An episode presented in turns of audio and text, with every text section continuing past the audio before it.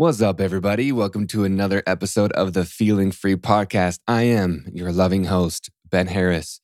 And today we have my friend, Khalil Rafati. He has inspired me in many ways. He is the founder of Sun Life Organics. If you haven't tried one of their smoothie or smoothie bowls, I promise you, you are missing out. The Samurai Bowl is it's my version of crack. and it's kind of ironic based on the conversation.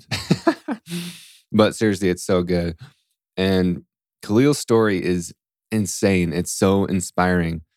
Uh, like, so he's 52 right now, but at 33 years old, he was just leaving the streets and just starting to leave his drug addiction to get clean. And it's insane because it's it's inspiring because it's never too late. Like I'm 31 right now and I imagine in 2 years like like 31 being addicted addicted to drugs right now, living on the streets, and then in 2 years finally deciding to start my dreams. Like it proves that it really is never too late and you can start anything at any time and we all have our own divine timing and our own story and experiences that we're supposed to go through. So I'm excited for you to listen. If you haven't already, please follow, subscribe. You can follow on Spotify now too. Leave a review if that lights your heart up and you want other people to be recommended this inspiring information and loving wisdom. So, all right, y'all, let's jump into this baby. Welcome to the Feeling Free podcast. My name is Ben Harris, also known as the Fear Guy. My job is to help you feel more free in your life with the love and relationships, self worth, and much more. I'm happy you're here. I love you. I believe in you. Let's break free from fear together.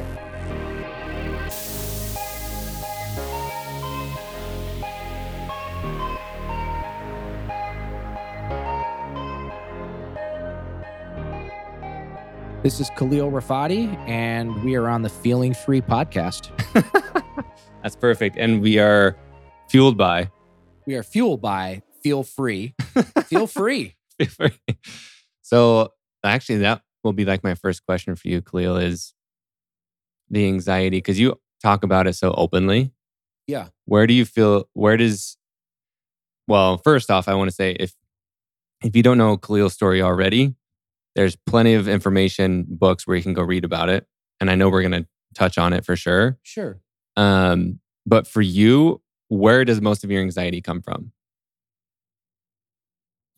Where does most of my anxiety? You know, just the first from? normal question. Yeah. um I I've always been wired on the anxious and depressive side. Mm, It's just how I've always been since I was a little kid. I was I was pretty morbid and melancholy um, from as far back as I can remember. mm, I was well, starting with my third birthday, and when I say my third birthday, I'm not one of those weirdos that has those incredible memories where they remember being born and all that stuff. I don't remember any of that shit mhm. but I but I do remember I do remember two well three things going from 2 until 3 um there were two movies 80 days around the world was one of them and it's a mad mad mad world i remember specifically sitting in front of the television watching both of them loving them because they made me laugh and I Mm. really needed to laugh. I was a really sad kid. And there was a lot of violence going on at that time and a lot of dysfunction and neglect and abuse.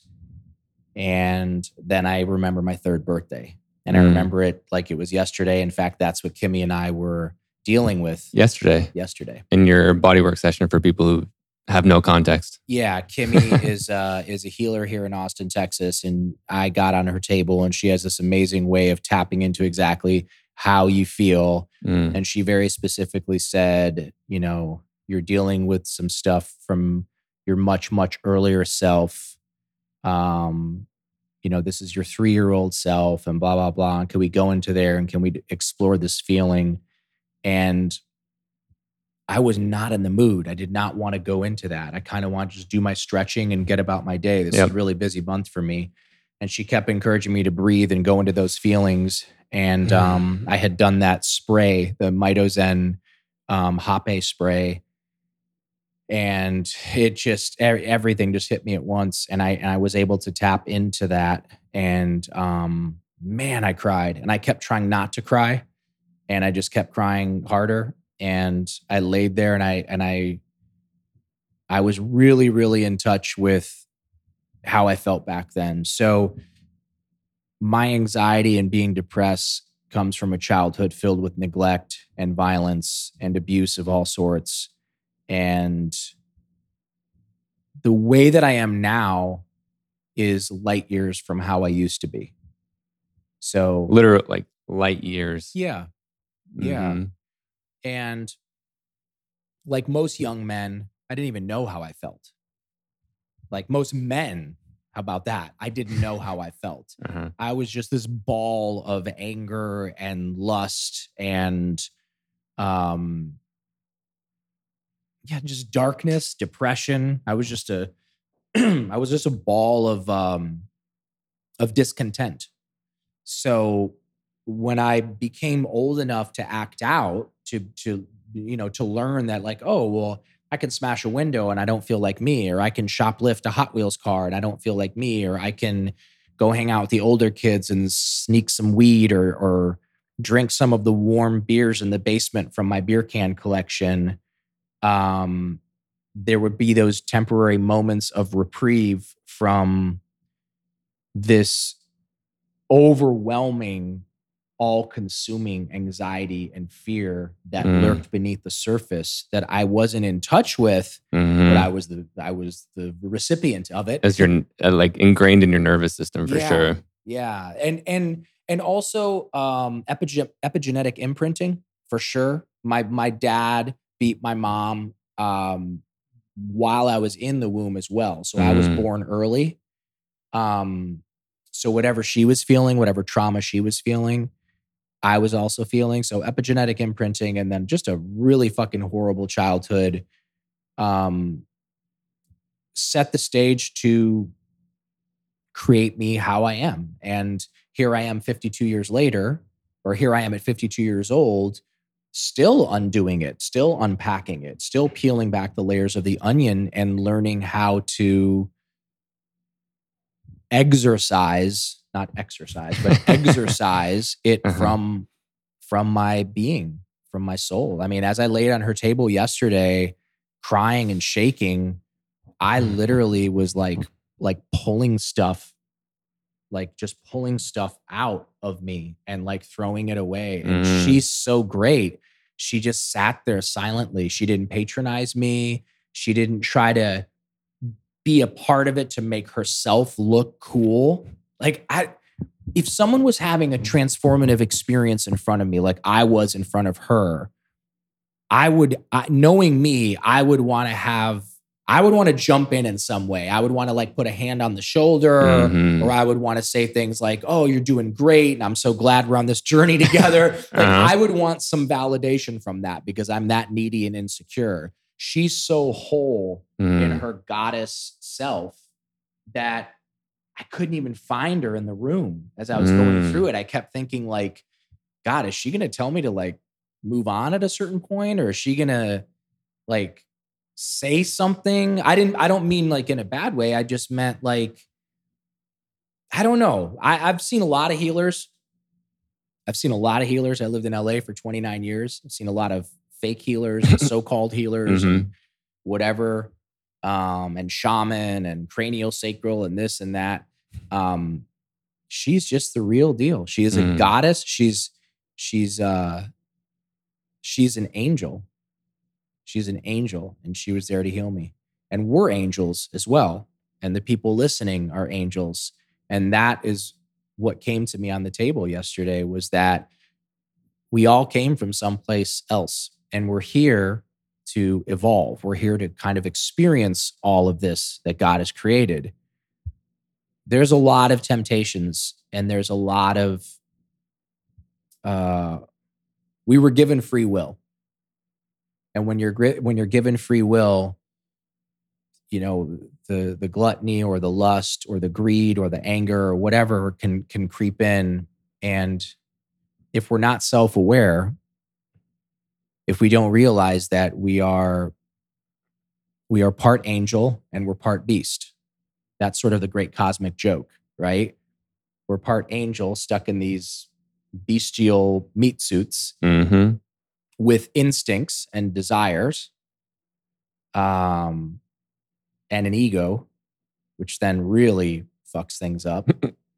Um and we can we can evolve and we can get better or we can go the opposite way. I, I i think maybe it's possible to remain stagnant for a short period of time but it seems to me like i'm either evolving and getting better and ascending towards the light or i'm falling back into the darkness It's not really Mm. a whole lot of room where you can just grab on and hang on and sit and be sedentary Mm. you're really evolving and going towards the light or you're going back towards the darkness in my experience Mm. So when you when you think back or feel into where the layers that you've already uncovered, when you talk about that anxiety and fear, which is an absolute real thing, when you talk about epigenetics, what's in your subconscious mind, in your nervous system, it's literally programmed into you. mm-hmm. What have what have you like discovered or uncovered in like what is that what does that fear mean or saying? that What is it trying to protect you from? Well that there that there's some unknown thing that's going to cause great harm um that whatever is good is going to go away Mm. so when i was a child there were other angels like kimmy that came into my life briefly one of them was greg huffman he was my neighbor that lived um five houses down and I was like four years old, and he was 14 years old. And Greg, you, you and Greg actually look similar, Similar? but his eyes were a much brighter blue. He had Huh. like these really bright blue eyes. And um, Greg protected me from a from a multitude of of things, um, and very like real. Like he was protecting me. He wasn't like giving me reassurance by his presence. He physically protected me. Mm. Um, and I loved him and I looked up to him.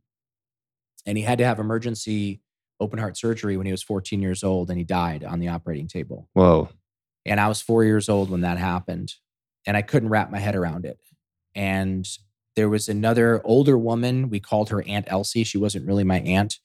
Um, I was close to her for a brief moment, sort of like in a babysitting capacity, capacity, and um, and she died. And then as I got older, um, there was a guy named Tommy who was kind of like the janitor, kind of like the night watchman at this country club that was behind my house. And I really looked up to Tommy, and I would go and hang out the country club where he worked. And um, I became very close to Tommy. And he was on a ladder, I don't know, cleaning some windows or changing a light bulb. And he fell off the ladder and he died. So those experiences were horrifying and traumatic. And that's part of the fear and the anxiety that if there is something good, that it's going to go away. Yeah, that's like, well, first, I appreciate you sharing. I know you've shared a lot, but it still doesn't, like, I still just want to tell you, like, I appreciate you for sharing, like, so much. Thank you. Like, so how do you, how does that translate to now 52 year old Khalil, where you do have so many beautiful things and you've come light years of you have this you know beautiful business that is giving back to people like truly in like health and wealth to yourself relationship friends now home. Do you feel like that's where part of that like the anxiety pops up or how does it feel like as an adult now with that fear of losing good things Well, I mean, to go to become such a horrific drug addict, IV drug user, and to go through what I went through, which I put myself through. Nobody did that. You know, I used to think that like I shot heroin because my mom didn't love me or, or uh, because I was abandoned or because, you know, I was abused. Um, that's part of it, but it's not reality. I shot heroin and smoked crack because it felt great. And you I'm- still chose to. I chose to. I'm selfish. hmm um, that that dawned on me in in early 2000 when I was trying to kick for the 50th time. I was trying to kick heroin and I was on my sofa and I was just oh, I was just you go you turn colors and you Mhm. puke and you shit and your nose is constantly running and everything hurts and everything's loud. And I was laying on the sofa just trying to just drown myself in mind-numbing television. And at that time e e news or e network whatever did a lot of these like documentary type shows. And this one came on about oprah and i had all these preconceived notions about oprah you know like oh you know whatever like smart smart girl came from like some rich family and like had an uncle that worked in the entertainment industry. Like i had a whole script of how she got to be a billionaire and you know be in the position that she was in.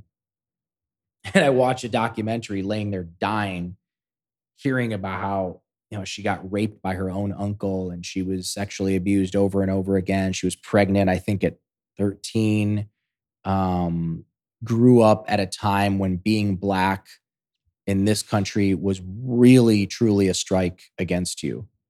Um and and weight issues you know body you know she had a body that was not like a thin body. She had a Mhm. body that was i don't know what the word is ectomorph endomorph whatever it is but you know she was as we used to say big boned yeah. uh, she had a frame that was large and she was black and she struggled with her weight and she had all of this trauma and horrible shit happen to her and she was born super poor. And it showed the story of how she came up out of that and against all odds she became successful and she went on to affect the lives of a billion people in a positive manner. And i laid there knowing what a piece of shit i had become i laid there knowing what a horrible waste of human space piece of shit that i had become by my own doing by my own Mhm. hands and i thought fuck man there's no excuses. Now, I didn't stop getting high.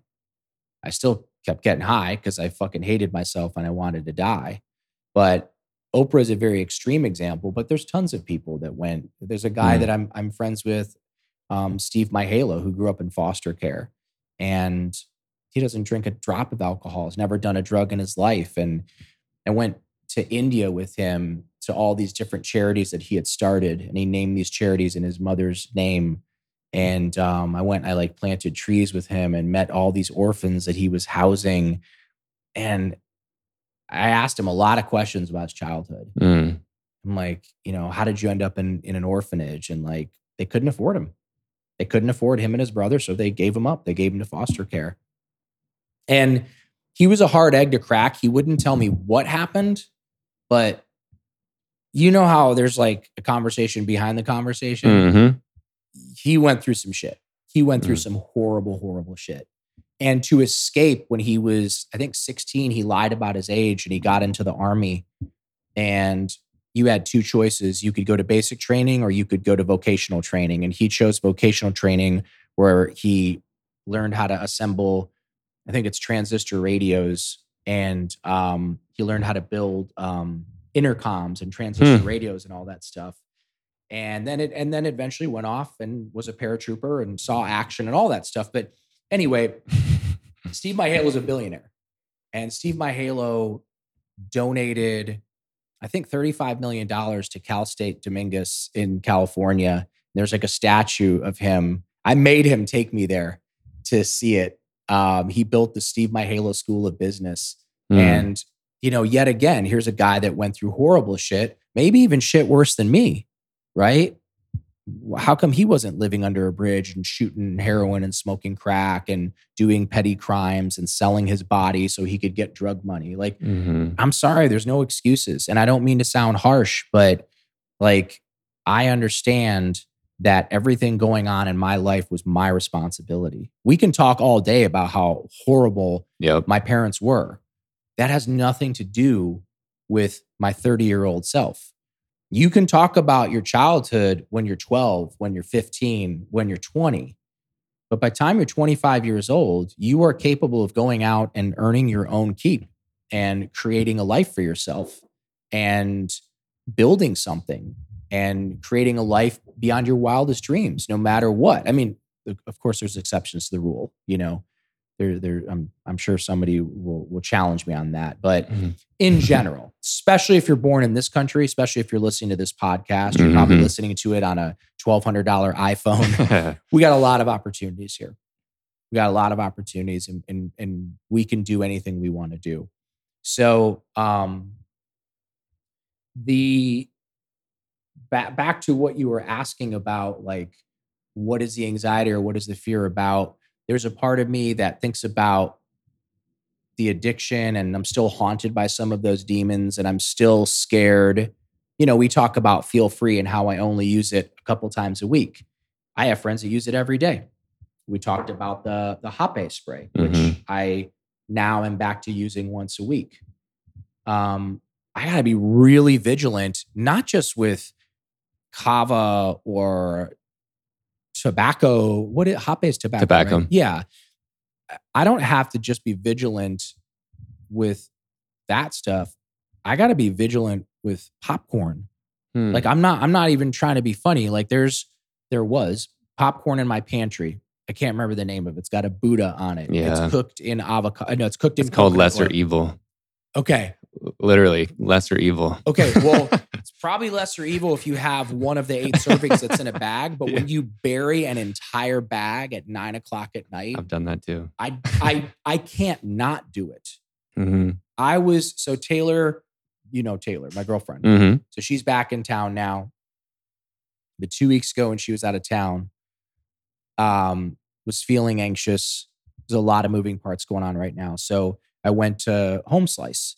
And I didn't want to get the slices to go because I figured by the time I get back here, they're going to be soggy and shitty. And I didn't want to sit outside because it was freezing. This I is thought, pizza, by the way. yeah, yeah, Home Slice's pizza. It's the best Mhm. pizza in Austin, I would say, right? From it's really good. Yeah. Yeah. So I didn't want to take the, you know, get grab a couple slices to go. I didn't want to sit outside because it's freezing. So um I decided well, I'll go in. What, you know, what's the big deal? And somehow in that 10 seconds from me thinking I was going to grab a couple slices and go or sit outside and go, here I am ordering an entire large pizza. And I did it without any thought. There was no thought. My mouth was watering Yep. and I wanted half pepperoni and half cheese, and I wanted it crispy. And the pizza came faster than I expected because they normally take a long time there. Pizza came faster than I expected, and I started eating the pizza. Yeah. And I remember getting to like the third or the fourth slice and thinking to myself, wow, I thought you were going to have a couple slices. And then I just blocked that out of my mind and I kept going. And you know that feeling when you can tell that people are looking at you? I felt that a couple of times while I was eating the pizza and I, I was dipping the crust into the ranch oh, dressing. Oh, yeah. and, you know, and then I'm like, best. I'm like, I'm being paranoid. People are not looking at me. I'm not that important, right? Uh-huh. and then all of a sudden, I remember setting down the last piece of crust, and it was carnage. I mean, it looked like. Are you saying the the whole pizza? the entire pizza? Wow. As I'm setting the last piece of crust down and realizing what I've done, I take my napkin to try to like cover the carnage. And I shit you not, the super wonderful, loving, attentive waiter walks over and he goes, Hey, man, I just want to say, like, that was really impressive. I'm like,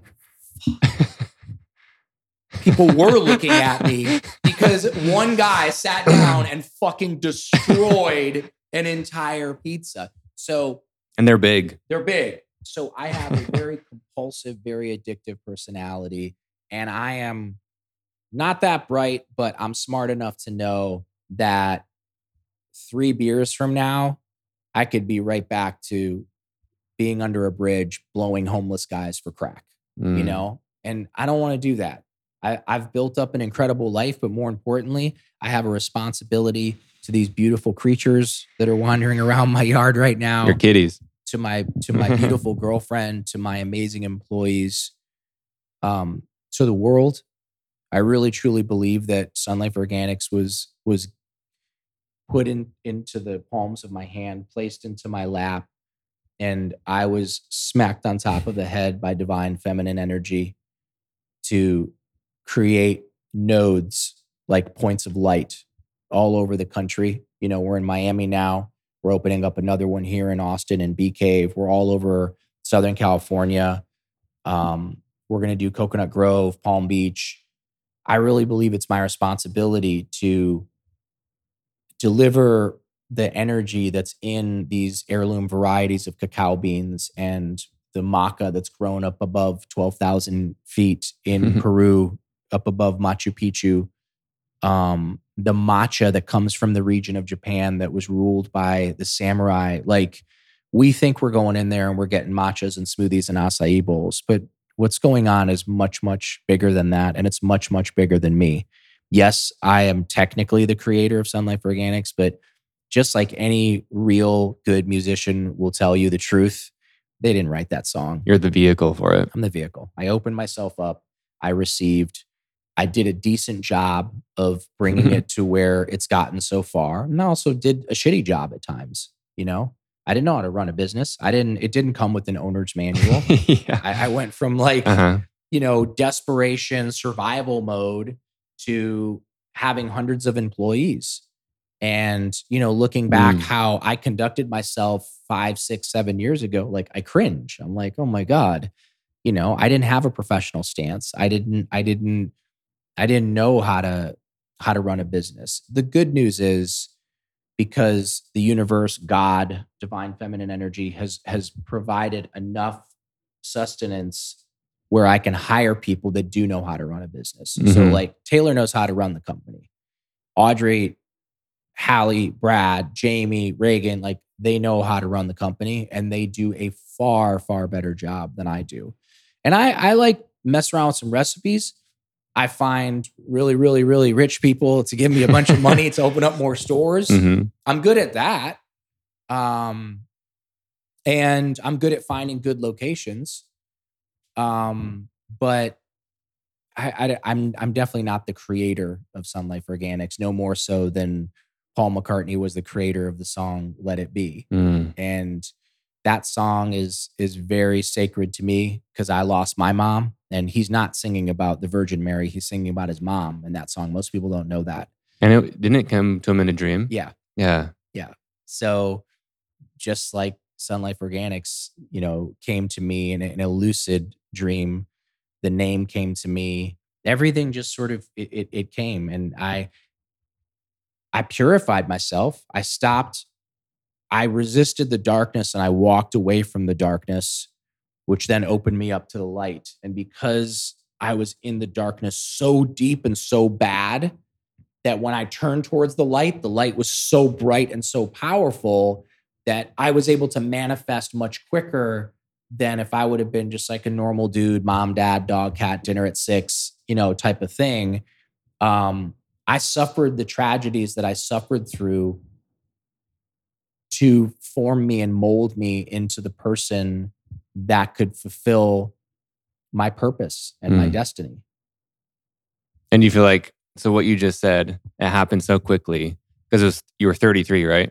Is what when you got when I sober, sober. Yeah, I was 41 when I started Sun Life. which is great. Like because most people think you're done, right? If you haven't, fi- if you, if you're a drug addict at 33, people are gonna say just like you're donezo. I thought I was done. I thought I was done. I really did. The- uh, Yeah. Chris, do you know Chris? Chris, kind of hangs out. He's, he's he just got sober five months ago. I probably do, Yeah, but I- not off the top of my head. Yeah. So Uh huh. he said, "Did you know what you wanted to do at five months sober? Because he just turned five months sober today. I was able Mm. to meet up with him and give him a little gift and treat him to a bowl. Cool.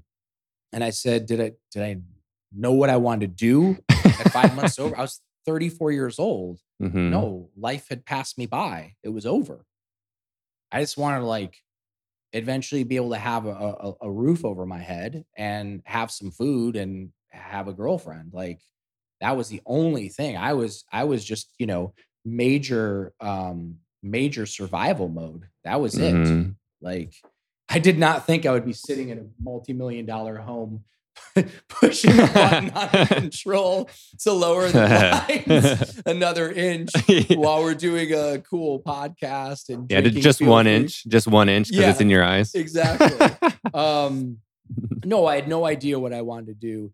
I I thought I was done. Everyone thought I was done. I I remember. It's so funny that you brought that up Mm. because I was, I was 34 years old. I was like eight months sober, and I was with this guy named Sean, and I was with some other friends. And this guy Sean was super successful. He like owned an advertising agency, and he owned like I can't remember what his other business was. I remember the name of it, but I don't want to say. But he was a very, very successful guy, worth a couple hundred million dollars, had all these different cars, Ferraris, Lamborghinis, Porsches. Mhm. And I was helping him. I was kind of like acting as his sponsor in a 12 step program. And I had just kind of started to dream again. You know, I just started to like Mm. fantasize about like, well, God, you know, this guy's got this and this guy did this and he came to this country as an immigrant and we do live in the greatest country ever. And, you know, we can all accomplish whatever we want to accomplish. There was a, another documentary. I like documentaries um, about Sir Anthony Hopkins that I had watched a couple weeks earlier.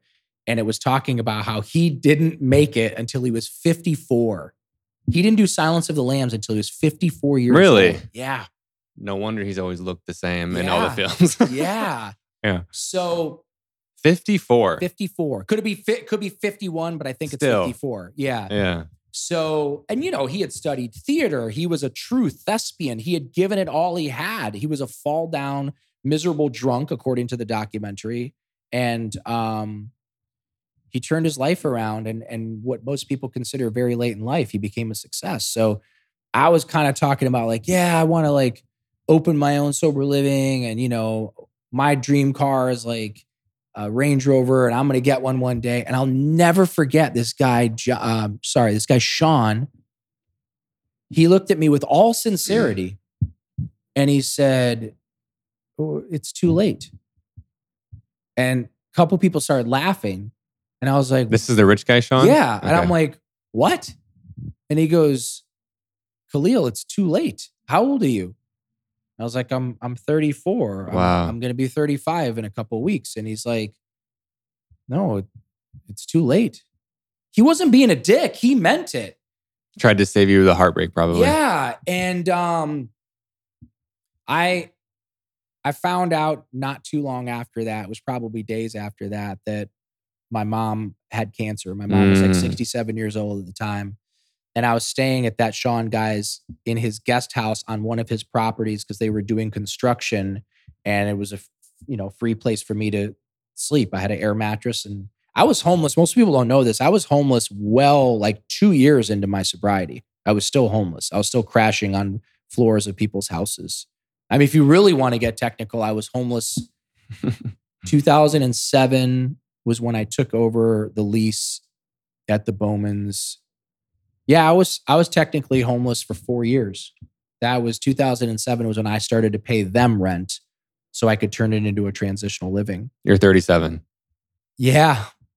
Yeah. I was 37 years Mm. old and still technically homeless. Now, I lived at this uh, really cool property and I did it in exchange for for I like washed their cars, washed their dogs, did their grocery stop shopping, like ran errands for them and they let me crash in the west wing of the house and slowly over time like Cindy Landon got me a laptop for my birthday and she gave me the DVD of The Secret. So I started getting into like that mindset. Like, I'm not singing the blues. It wasn't like homeless, like at the Salvation Army homeless. I was homeless, you know, living in these rich people's house, but I still, I didn't, I couldn't afford my own Yeah. place and I wasn't paying rent.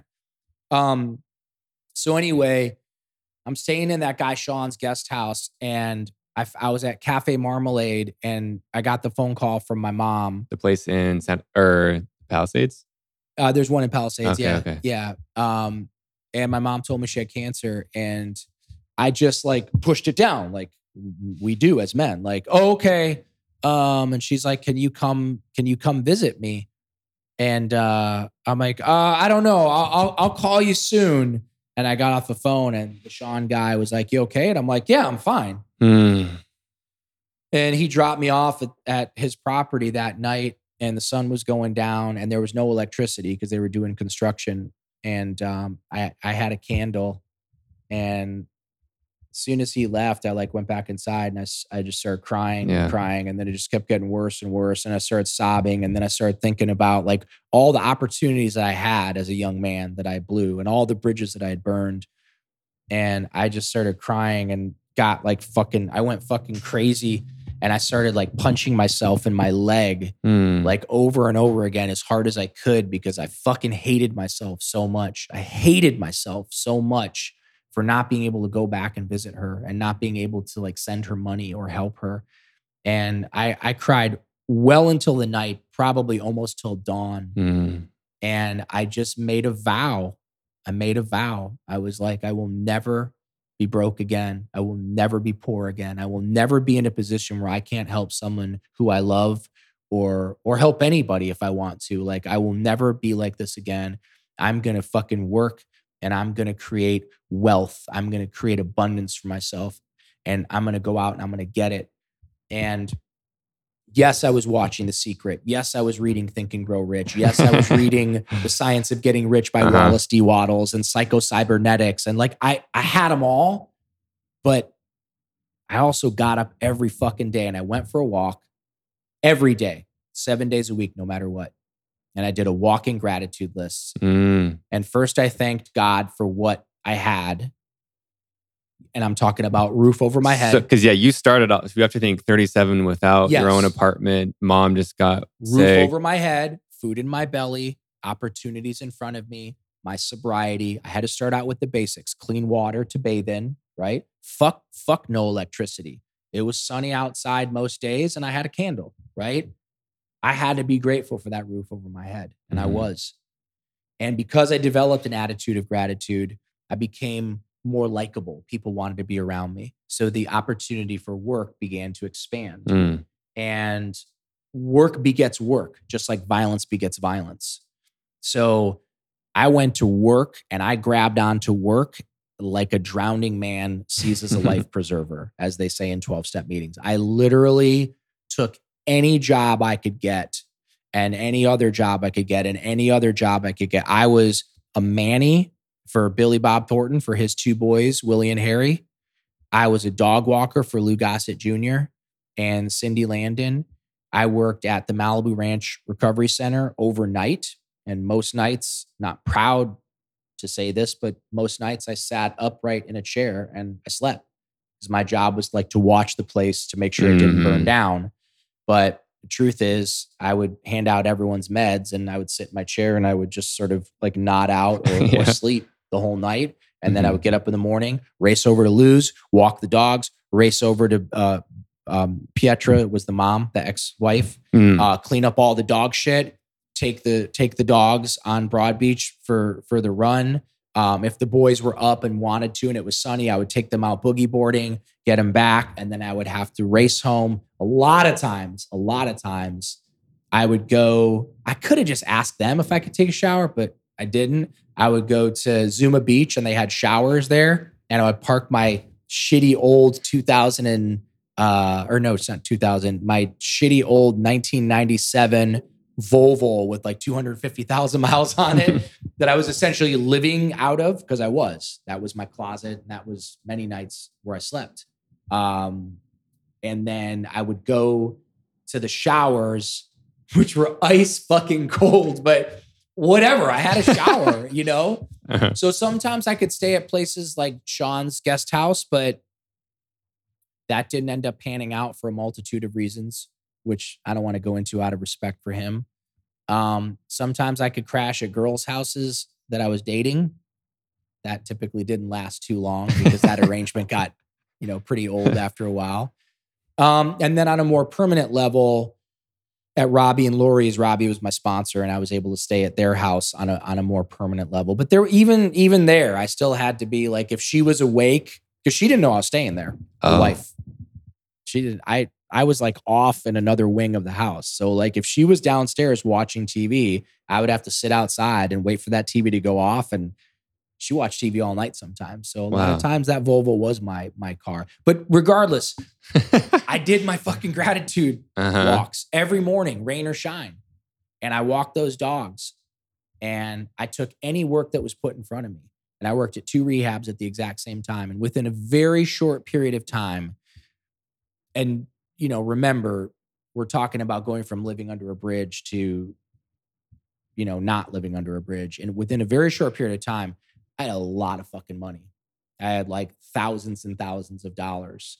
Um, at that time, I couldn't get a bank account still. So I had it wrapped up usually in, you know, with rubber bands hidden in different places. But yeah, saved up a lot of money. I started sending my mom money.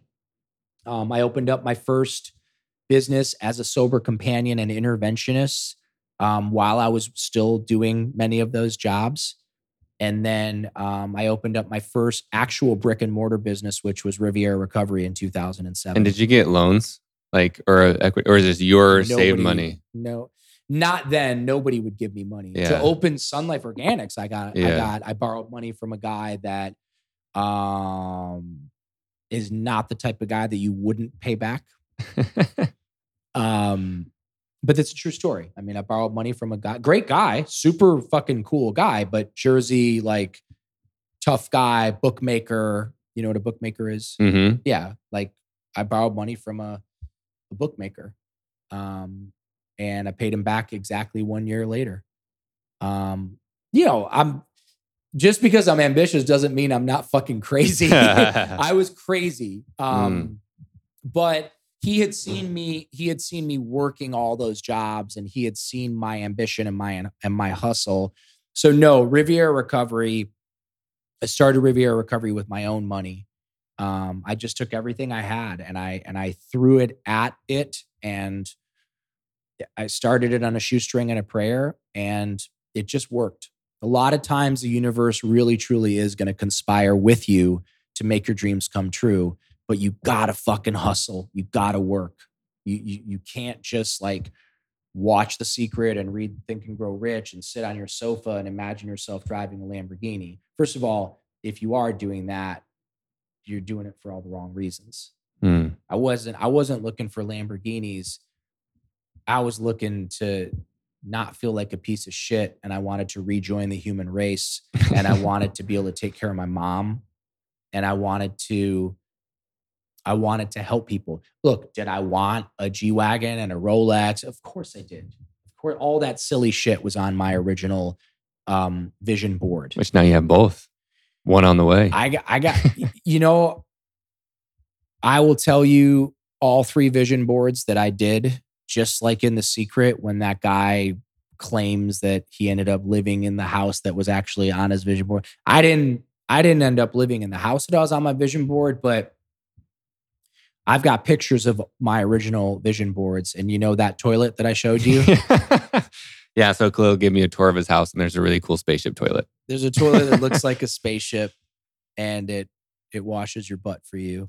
Um, we'll leave it at that. But that toilet was on my vision board, my second vision board, my on my first vision board, that was on there.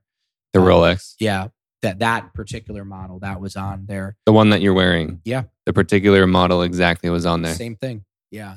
And I'll tell you, I'll tell you what's interesting about that. I eventually realized what a douchebag I was for putting that on my vision board and I covered it up. Interesting. I still got it.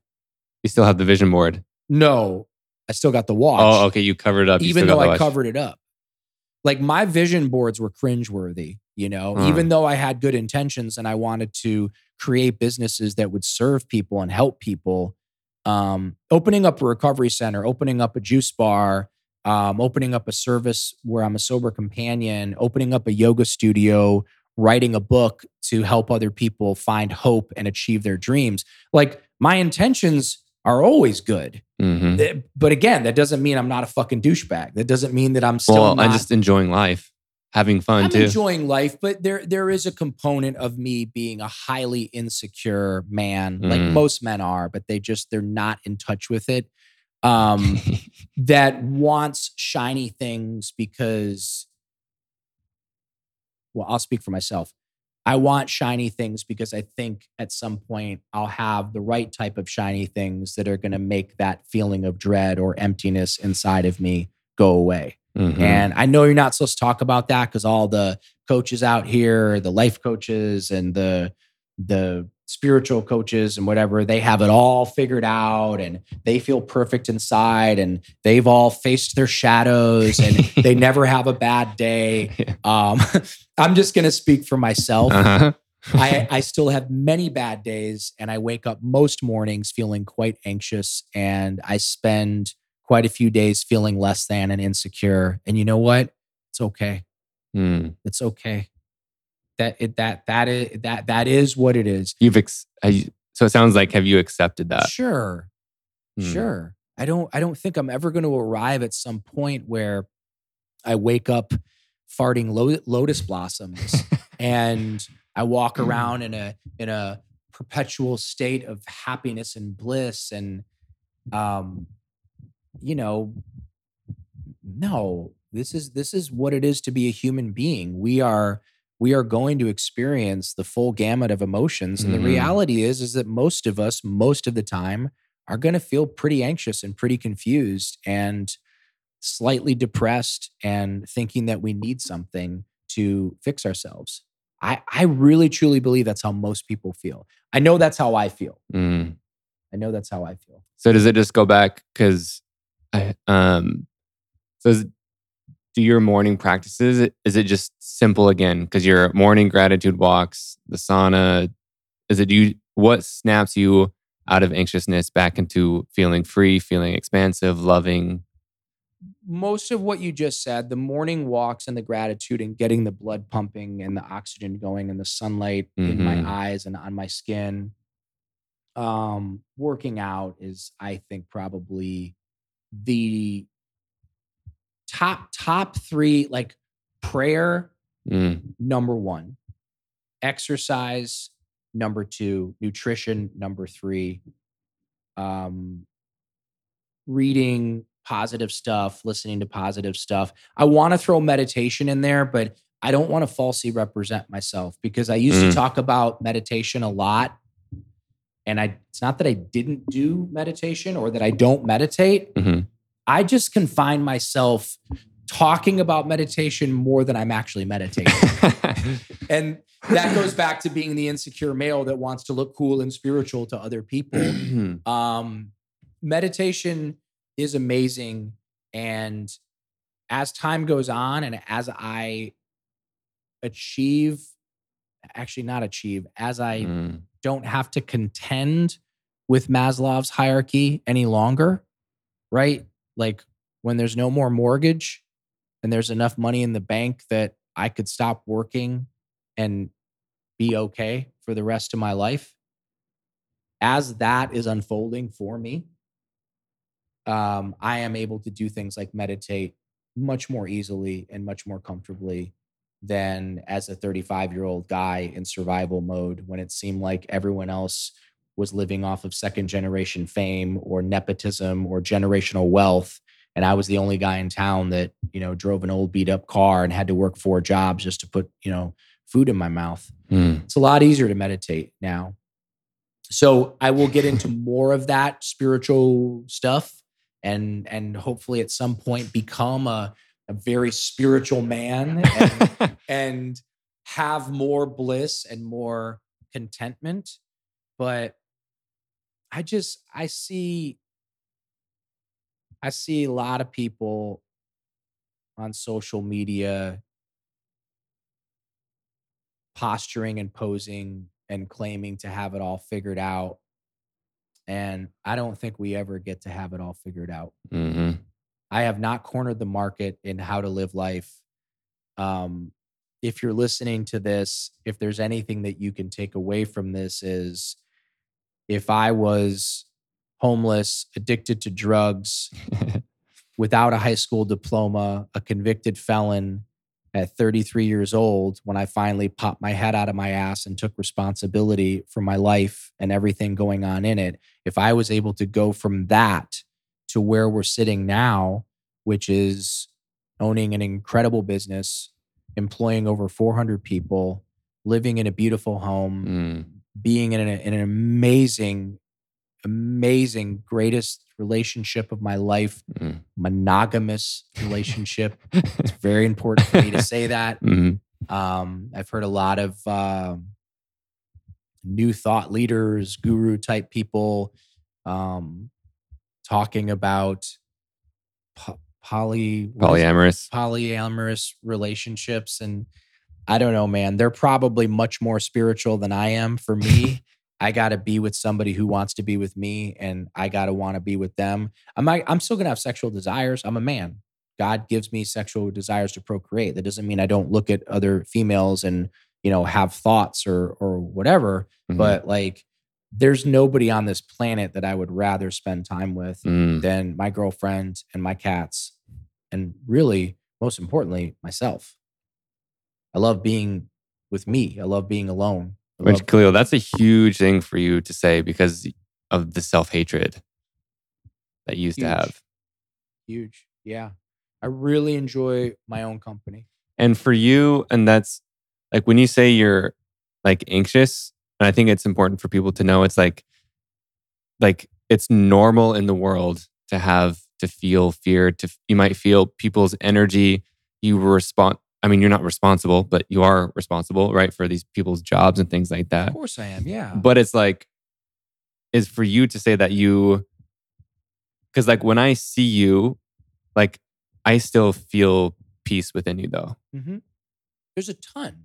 uh-huh. There's a ton, but I am, I'm very in touch with who I am and what I feel and what I'm going through. Just as I'm in touch with, or I could feel what other people are going through. you Mhm. know and like we we had that situation the other day where we were 30 minutes into a conversation and someone sat down multiple people sat down next to us and decided to eavesdrop and one guy decided he was going to take my inventory and attack me and apparently the other person and by the way we don't know that she actually said what that's he- true We don't know that. I did feel some strange energy from her, but I feel like she sat down right before I started sharing with you my successes about what kind of car I was going to order or what has gone on in my sex life. That was a private conversation between two men Mhm. right? She was eavesdropping and it was taken out of context. Because if she would have listened to the whole conversation and knew the backstory, she would have been like, wow, that's interesting, I think. Mhm. But when that guy went off the rails and kept trying to contradict me and make himself look cool, you know, you said, wow, you really don't care what other people think. And I was like, no, I care deeply what other people think. But when they're a wounded, broken, shattered human being who's trying to attack me so he can feel better about himself in front of his friends it's not worth me getting upset it's not it's Mhm. not it's not worth i could have i i i i don't want to sound like a prick right now but i mean i i could have really taken him apart verbally Mhm. and physically. I could have really put him in his place. What would that have solved? Number one, it would have interrupted our flow because we were having such a beautiful moment. And number two, I could recognize that he's hurt. He's Mhm. fucking hurt. It's really simple. If you're if you're still listening, sorry, I get a little long in the tooth. if you're still listening, if you love yourself, if you truly love yourself, you're going to love other people. But it goes the other way. If you hate yourself, you're going to hate other people. Mm. So like if you love yourself and you you feel like you're living your purpose and you're doing the best that you can, you're going to always see the best in other people. But if you deep down inside fucking hate yourself and and and just feel like you're a piece of shit, you're going to look for all the character defects in everybody else and that's the first thing that you're going to spot in people. So I have to remember when people attack me because I'm I am I'm a target. I make myself a target. yeah you the best word you're you're polarizing I am polarizing. I Yeah. dress loudly. I talk loudly. Mhm. I move loudly and with confidence and unapologetically me. And for people who are on the path, for people who are seeking self improvement and, and to better themselves and to create abundance for themselves or to create a career or whatever, people who are on the path of wanting to evolve, they forgive my my character defects. Mhm. They forgive me being pompous or arrogant or presumptuous because I got I have all that shit. I got a lot of fucking character defects. I have a lot of character defects. I don't view them as defects, but keep going. You don't view them as defects because you are on a mission to not only evolve yourself Mhm. and to become a better version of yourself, but you want to through I see you doing it all the time in person with Mhm. people. I watch, I listen. you Yeah. want to help other people evolve as Mhm. well. So you're on this path. And when you see somebody like me, you're going to be less apt to judge what's wrong with me and you're going to be more apt to look at what is good in me. yep, And at the end of the day, we're just mirrors for one another, it's true. right? I liked you first time I met you. There was a kinship there. hmm You remind me of uh you remind me of um Austin Austin Floyd. You remind me of Austin. Mhm. You remind me of Bo. You remind That's me. funny You really do. because we all hang out. Yeah. You remind me of all all of those people that are just inherently good Mm. and wanting everyone to win. You remind me of Ben. You remind me of Cal. You remind me of Luke Storey. Like these are all people that I love who love people and who love themselves. Mhm. And then there's other people who who really don't particularly care for themselves and they don't particularly care for a lot of other people and they're very loud and they're opinionated and they're constantly attacking other people and putting other people down and saying mean things about other people. Those people are just hurt. Do you feel like you've, I mean, has that spectrum of your life back when you were, you know, 30, whatever, and you said you hated yourself? Did you hate other people too Oh my god. I I I I spent the majority of my day taking other people's inventory and character assassinating other people. I really did. was it like, because the other day we were talking about victimhood. Was that part of it? So, like, you were looking for defects about them. So, it'd like, kind of, in a way, make your ego feel better? Like, yeah, that's part I of it? to blow out their candles so Mm. my candle would would shine. Yep. That that's just like yeah, that's the way it goes. There there's some of my employees who know me really well, especially on a corporate level. We have a saying that we use often. I probably use it more than they do, but it's what would Rick Rubin do? Because they know Rick because he's a good customer, and I know Rick because he's a friend, and I met him as because he was a customer, not because I'm cool. Like I wasn't that. That's not somebody uh-huh. that nor- normally would want to hang out with me, but I think I gave him enough smoothies that eventually he took a liking to me. Um, and I know his story. I know where he came from. I know what he's been through. I know that he's been med- meditating. I think we figured out the math yesterday. He's been meditating twice a day for a minimum of 20 hours, 20, sorry, 20 hours. 20, Jesus. He's been meditating twice a day for a minimum of 20 minutes each day, every day. And I asked him, I'm like, come Yeah. on, every day? And he's like, yes. I'm like, yes. You've been meditating every day. And he's Uh-huh. like, yes. For 45 years. So, what would Rick Rubin do? Like, if Rick Rubin was having a conversation with you Mm. and and Mr. Smarty Pants, who desperately wanted to try and make me look bad. Remember how he was like, "Yes, yes, yes. What are you saying? And what are you talking about?" He like completely jumped in our conversation Mhm. If Mr. Smarty Pants tried to do that with the Rick Rubin, Rick wouldn't have even turned to to look at him. Rick would have continued with this conversation, Huh. right? If if someone were to try to verbally attack him, he would literally smile or he would just get up and he would walk away because he feels whole and he feels complete. And it's not just the meditation, let's be honest. He's one of the most iconic amazing music producers in the history of mankind Mhm. and has done, you know, whether it's Adele or Eminem or I mean he he crosses over every genre of music and he is literally iconic. So he's iconic.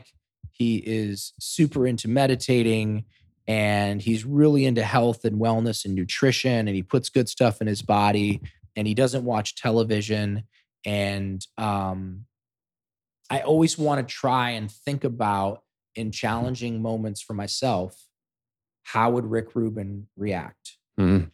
Because that will teach me that I have to continue to grow and evolve so I can get to the point where I can be like that. Where shit Mm. just doesn't matter, right? It means nothing. So somebody's been ripping us off on our inventory, on the invoices, and they've been overcharging. We do- What the fuck? What do you mean? And blah blah blah. Like, for what? For what? Because that, what does that actually do? Yeah. How about don't work with that vendor anymore? Find another vendor. uh-huh. Be more mindful in the future, and go enjoy your day. Because here's Mm. what's going to happen. And I thought about this the other day when I was watching David, Char- uh, Dave, yeah, David Charvet. David Charvet was doing a, a workout. You don't know who David Charvet is because you're much too young. But David Charvet was a actor on Baywatch when he was a young kid. He was like in his early 20s. Mhm. He was a model. He was an actor. I think he he did some music. David Charvet was so strikingly handsome and good looking, and came from a good, you know, wealthy family. His father was his father manufactured denim, I believe. That's where their family fortune came from. And people could not stand the fact that he was a famous actor on this big, big television show at the time. So people talk shit about him, like a lot. I remember I remember seeing him at Cross Creek, and every time he would like, you know, people, "Oh, fuck that guy. His dad bought him his career, Uh, or you know, like his dad had connections, which I highly doubt. I highly doubt that's true. But let's say it is true. No one has ever gotten a connection through their father or their family. Like, who cares? Even if it Mm. was true. But here's the interesting thing that I thought of. Here's David Charvet. He's 50. I think David's probably 53 years old now. Shredded. Absolutely one of the most perfect bodies on a man I've ever seen at his age. uh-huh. Ridiculously good looking. Like Rob Lowe good looking. Like Okay. Brad Pitt good looking. Uh-huh. Has has this amazing career. He doesn't act. He stopped acting decades ago. Um, but he has this amazing career. He's got this clothing line. He's got these great friends. He's an amazing dad. Um, he, David has been living for the last 30 years that I've known him. He's been living this incredible, big, wonderful, amazing life. And the people that were all talking shit about him sitting at Coffee Bean wound up having shit lives. And Ben, I mean that literally. And I almost was one of those people. And for many Mm. years, I was one of those people. I had a shit life for many, many years Mm. until one day I woke up and I took responsibility for my own life. And here's the craziest thing about this story because I was one of the people that talked shit about David Charvet. I was. I was so jealous of him. Yeah, jealousy. And I went through a crisis a couple of years ago. Um, and I and I, I ended up becoming friendly with him when I opened up Sun Life. He started coming in. I'm like, oh God, this fucking guy still looks amazing. He looks even better now. Like his body's even better than it was when he was a famous actor. And he was so nice. And I think his yeah, his daughter ended up working there for a while. And he was just always so helpful. Like, do you, you know, do you need this or do you need that? Or you want me to introduce you to the owner of Soho House? Do you want to get a membership there? Like, he was just always going out of his way to help me. So I, I really took a liking to him. Mm. And I never told him, like, hey, dude, I used to talk a bunch of shit about you, right? But I definitely Mhm. thought about it a lot because it was a great lesson for me. Because number one, I was talking about a shit about a guy who's a fucking great guy Mm. and a great dad and just a great friend. Number one. Number two, did me talking shit about him have any impact whatsoever on his life and his happiness? Like that's the thing that we Mhm. have to remember. If we want to attack people and talk shit about people, they're still going to be going off and living amazing lives. And even if we're talking shit about somebody who's not doing great things with their life, what fucking purpose does it serve? What we put out is what we receive. Mm.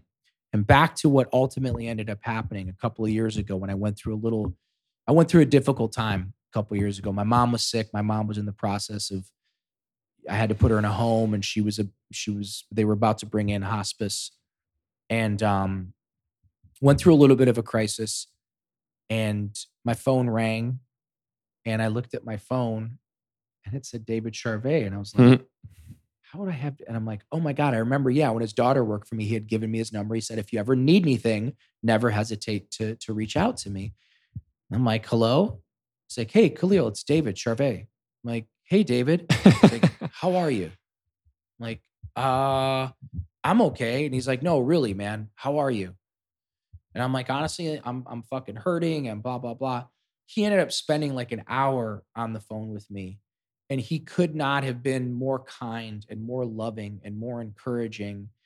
And here's the crazy thing had I never sobered up and found my own success and found my own peace and found my own love and acceptance of myself, I never would have realized that one of the very people who I was so bitterly jealous of, which I didn't know at the time, I didn't know I was jealous of him when I was a fucking Mhm. idiot 20 year old guy, or tw- I was like 27, actually. I'm embarrassed to say, maybe even 28 um, I didn't Uh-huh. realize how jealous of it uh, was at the time. But had I not evolved myself, I would have missed out on the friendship and I would have missed Mm. out on the realization that making disparaging remarks about anybody is never going to do any good for anyone or anything. Like there's a there's a a, a news lady from LA who reached out to me a month ago, Christina. We'll, we'll leave her last name out of it, but she had a bad experience at one of my shops Uh, and she DM'd me. And I read the DM and it was like really long. And I'm like, my God, this woman took time out of her day to let me know that she had a bad experience. Why? Because she wanted me to fix it because she loves the brand and she loves my story. And so I thought about that versus somebody going on Yelp and just decimating Ah. my brand, right? Every restaurant you go into, I don't care if it's Nobu or if it's the local pizza joint, everyone's going to have a bad day. Every waiter's going to have a bad day. Every chef's going to have a bad day. Every business is going to have a bad day. If we tear them down, what purpose does it serve? But if we lift them up, if we Mm. go out of our way to help them, it serves the higher purpose with which ultimately serves all of us. which I completely agree with, and I'm interested to even just flip that like on on yourself almost. Like, what if it's what if the disparaging comments are about self? Which I do often for humor.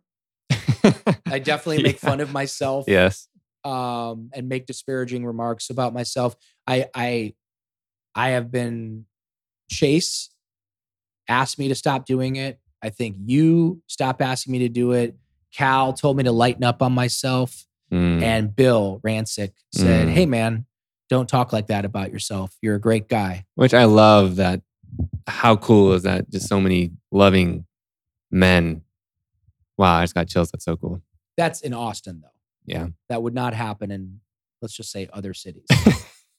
There's Uh-huh. something magical going on in Austin where, we're, where we're Mhm. coming together as men and we're helping one another heal and we're helping one another evolve and where we're helping one another, you know, with, with whatever. Doesn't mean it's perfect, but it's still more transformative than anything than I've seen. I've never felt anything like it. I've been all over the world. I spent five years traveling all over the world, um, to some of the most exotic places. Did he mess it up? No. Oh. um, and uh, my cat just walked on uh, on Ben's keyboards, which or uh, keyboard uh, laptop, which he often does. Um, I've never felt anything like this. Listen, I can live anywhere I want. I mean, it sounds braggadocious and, and you know pretentious. no, it's the truth, and It's that's truth. and that's your freedom and what you've built and manifested, cultivated. Yeah. It's amazing. I can live anywhere I want. I mean, Uh-huh. my, my plan was to move to Miami and semi retire and um, not open up any more stores. And the universe, God, divine feminine energy had different plans. Uh-huh. Um, the person running this location quit. We had to come here because Taylor helps to run the company. So she had to come here and fix it. And I was here like a week, exactly one year ago. Exactly one year ago. Beginning of last December. week. Uh, last week. We, Oh, got, wow. we got here. We got here November twenty third, I think. wow. Yeah, and uh, it was freezing and it was miserable, and people didn't know how to drive, and I was frustrated. And within like a week, the knots in my stomach began to undo themselves, and the tension in my sternum and my solar plexus began to. this is in general, not just what Austin made you feel. You're saying in a week, your general being started to lighten. Yes. I was walking along the river every day and uh, I had such a beautiful experience. It almost seems like a dream now, and I wish I knew how or why, but not once, not twice, but multiple times. And I think it's because of the Skinny Confidential podcast. Multiple times, people would literally, as they were running by, they would see me and they would light up and they Oh. would come over and they would hug me. Wow. I have no fucking idea why. um, yeah. people smiled at me. And my girl, you know, Taylor was like, well, we should just move here. And I'm like, Huh. oh, I'm not gonna fucking live in Texas. Like, Texas? Yeah. And she's like, it's great here. And then within a couple of weeks, we started looking at houses. And then we moved into the Line Hotel.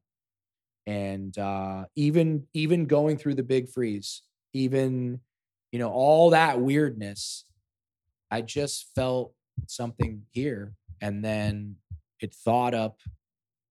I got invited by um, David Nurse to Cal Callahan's house Mhm. And I walked into that room of, you know, Kyle Kingsbury and and Luke Storey and David Nurse and um all, all these amazing, you know, Mhm. uh, Austin Floyd and all these amazing men. There's a young kid that recovered from a brain tumor. Mm. Uh, do you know what his name Mm-mm. is? He he comes in every day. He was there. There was just all these amazing men there, and um, yeah, my my journey of transformation at 51 years old began. They took me out to uh, what was it called? What was Cal's? The bunker. They took me out to the Mhm. bunker, and they handed me a kettlebell, and I was like, "What the fuck is this?" You've never seen it. I mean, you I never saw. saw-. I saw like those guys on Instagram Yeah. doing what I thought was so self-indulgent and Yeah, stupid. just swinging it and yeah. yeah. I'm like, that's so dumb. Little did I know that it's Uh-huh. called functional fitness. Little did I know that my Uh-huh. workouts were dumb and causing me injury and harm. And and to Mm. use these kettlebells and steel maces and ropes climbing to the ceiling and doing these goblet squats and doing these box jumps and doing these bear crawls, all of that stuff would eventually transform me into I, I, I feel like I feel so powerful Mm. That's another part of the level of comfort and the self-actualization is the physical health as well. So um yeah it's it's cool. I'm i'm experiencing a, a metamorphosis yet again at a very late stage in life most people would consider. I mean i don't know. I don't feel old. No, dude, it's like yeah. it's a number. Yeah. Um sometimes now I, I look in the mirror and i'm like oh fuck i better get a little botox and get in the sean penn forehead. Uh the, the, the Yeah. forehead seems to be getting bigger as time goes by. Uh-huh. but um oh man i'm so happy. I'm i'm so happy. I love what i do. Um i love meeting people like yourself. I'm gonna hop on a jet tomorrow and fly down to cabo and go snorkeling and just do all kinds of cool stuff and head back down to miami after that to not just tend to the new shop that we opened there in south beach but to also find a location in coconut grove and um and a few other places down there to open up more stores. So it's really good man. It's really good. Life is really good. Life How does it feel to say that? Feels really fucking cool because wh- as I'm saying it, I'm, getting think- a little emotional too. I'm, like I'm thinking about it's really cool. young men like you Mm. and women that are listening to this that are going to Mm. go on my Instagram page or they're going to look up my book or they're going to look up and they're going to go, wait a second, if that fucking guy can do it, hmm I can do it. And that's all I want. I want people like you. Mhm. How old are you, by the way? 30, almost 31. 31. Okay. I want people and and Taylor, just not my Taylor, but you know Taylor that does the cacao ceremonies. Wow, talk about another amazing. Uh-huh. And she's side note, we're actually collabing on something later. She is a goddess. she is so powerful and she Uh-huh. is so amazing. and she doesn't need to prove it. And that's to me, that's what makes you more powerful. And I've been working that on myself is like powerful without the necessity to prove it. Yeah, I still want to humble brag. I still I still want to impress people. Um, I still want too. some likes. Um, but to know that um to know that there are people listening right now hopefully they had the stamina to to to, to listen to this long-winded diatribe and dissertation um people are listening now going wait a second a dude that didn't have a high school diploma still don't have a high school diploma you know that didn't have any skills that didn't have any family nothing to fall back on at 41 years old opened up this brand at at 46 years old wrote a book right? Like at 52 years old is in the greatest shape of his life. yes. There's no excuses. You and Taylor and my Taylor Mhm. and Dakota and all of these people that are part of this great awakening because this is a great awakening. You know, Cal has the podcast, The Great Unlearn Mhm. we are unlearning so we can awake we're going to awaken and and we are going to be the example and we are going to change the world we're going to change the world i know that's a tall order and i know i probably sound like a bit of a pompous asshole for saying that but i'm, No. I'm serious we're going to make people help themselves to become healthy and happy and for anybody listening please join us please write that book, write that script, make that movie, move, go find another job, get out of that relationship that is holding you back and holding that Mm. other person back. Call your mom and tell her you love her every day because someday she's not going to be there. Call your dad, I guess. I don't call my dad, but if you get along with your dad, call your dad, tell him you love Uh-huh. him. Like, do whatever it is that that you feel inside of you that is your that is your purpose and Mm. and put your phone down and go jump in a river jump in a stream jump in a lake jump in the ocean go hike that mountain go become the man or the woman that god intended you to become Boom. And yeah, I just that's so beautiful. And like I just want to point out because of where we started, right? About asking about anxiety. And just but just to point out of like it's more than just gratitude. Khalil, you like you're starting to embody it. Maybe not starting, I feel like you already are. Of like the joyful and I the feeling that I get is like that fear or anxiety, even though it's there, I, that feels old to me. yeah That doesn't feel like who you are. yeah it's not i mean there's still some of it in there Yeah. I, I don't think it's ever going to fully go away Yeah. I mean, we're human. we're human and you know what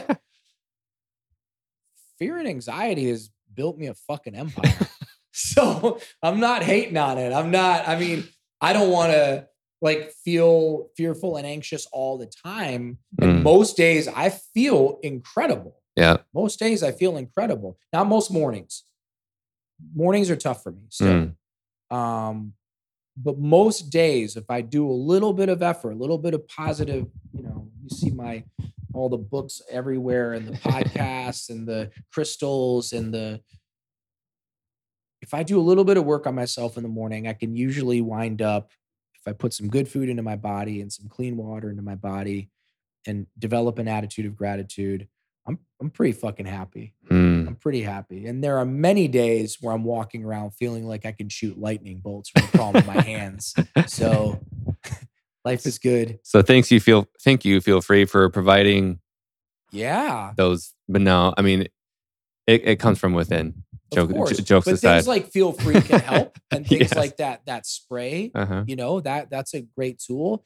going to Uh-huh. see people like Kimmy, um, being around people like Adam von Rothfelder, you know, strong coffee guy, and having him like help me to move and to bear crawl and to, you know, surrounding yourself with positive people, all that stuff. It is an inward journey. It is an Mhm. inward journey, but surround yourself with amazing people and put good food in, into your body and put good thoughts into your head and and forget everything you've ever known and watch what happens.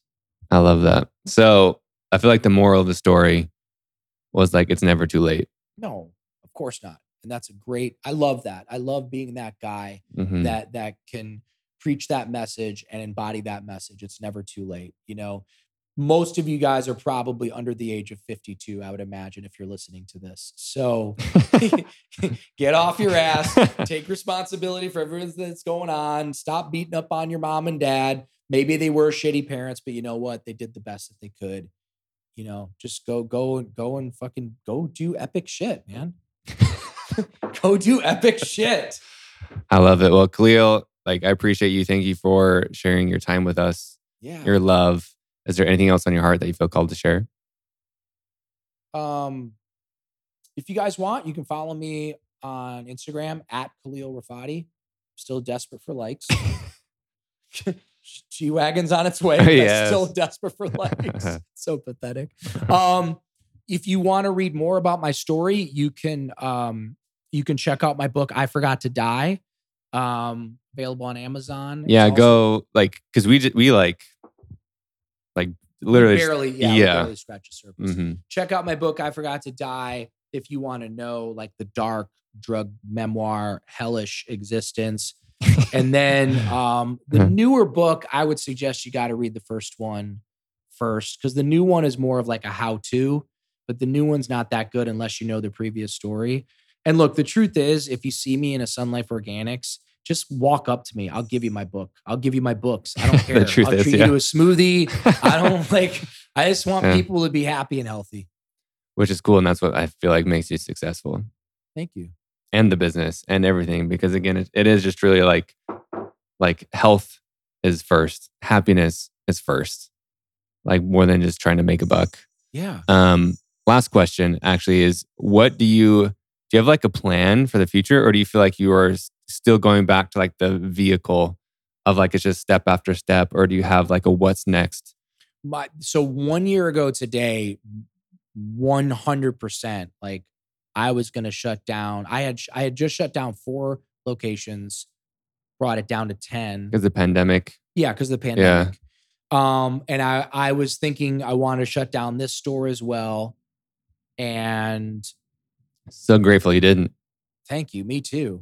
Yeah. Um, my plan a year ago was to really downsize the company to about five or six stores and just retire and and let the amazing women who run the company run the company. And I don't know, just like go paddleboarding and hiking and do Mm. yoga.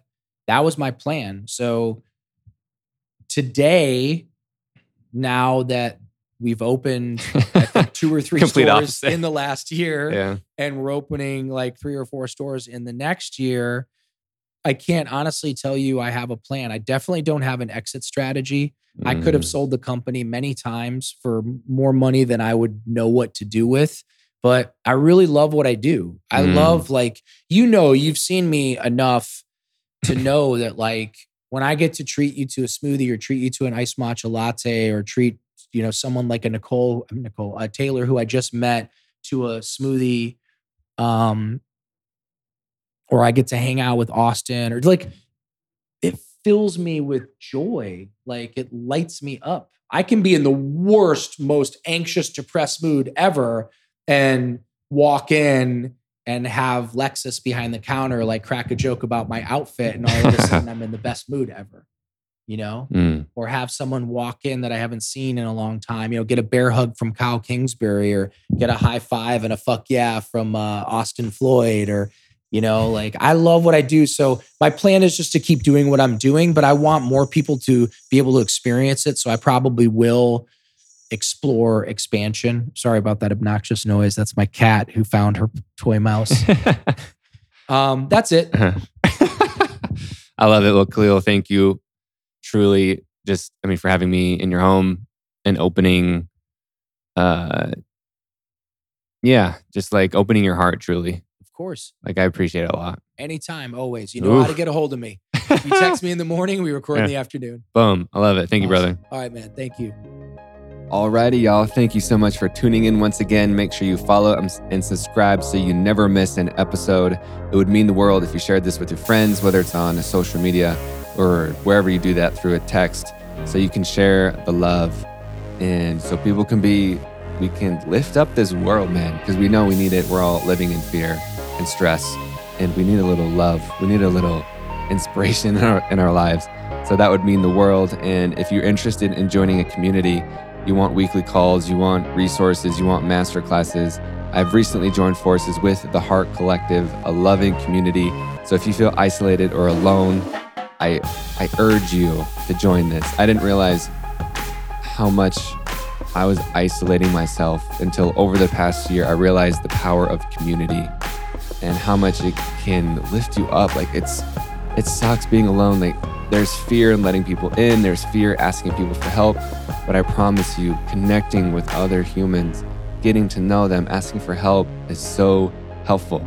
All right, check out the link in my bio, in the description, in the show notes to learn more.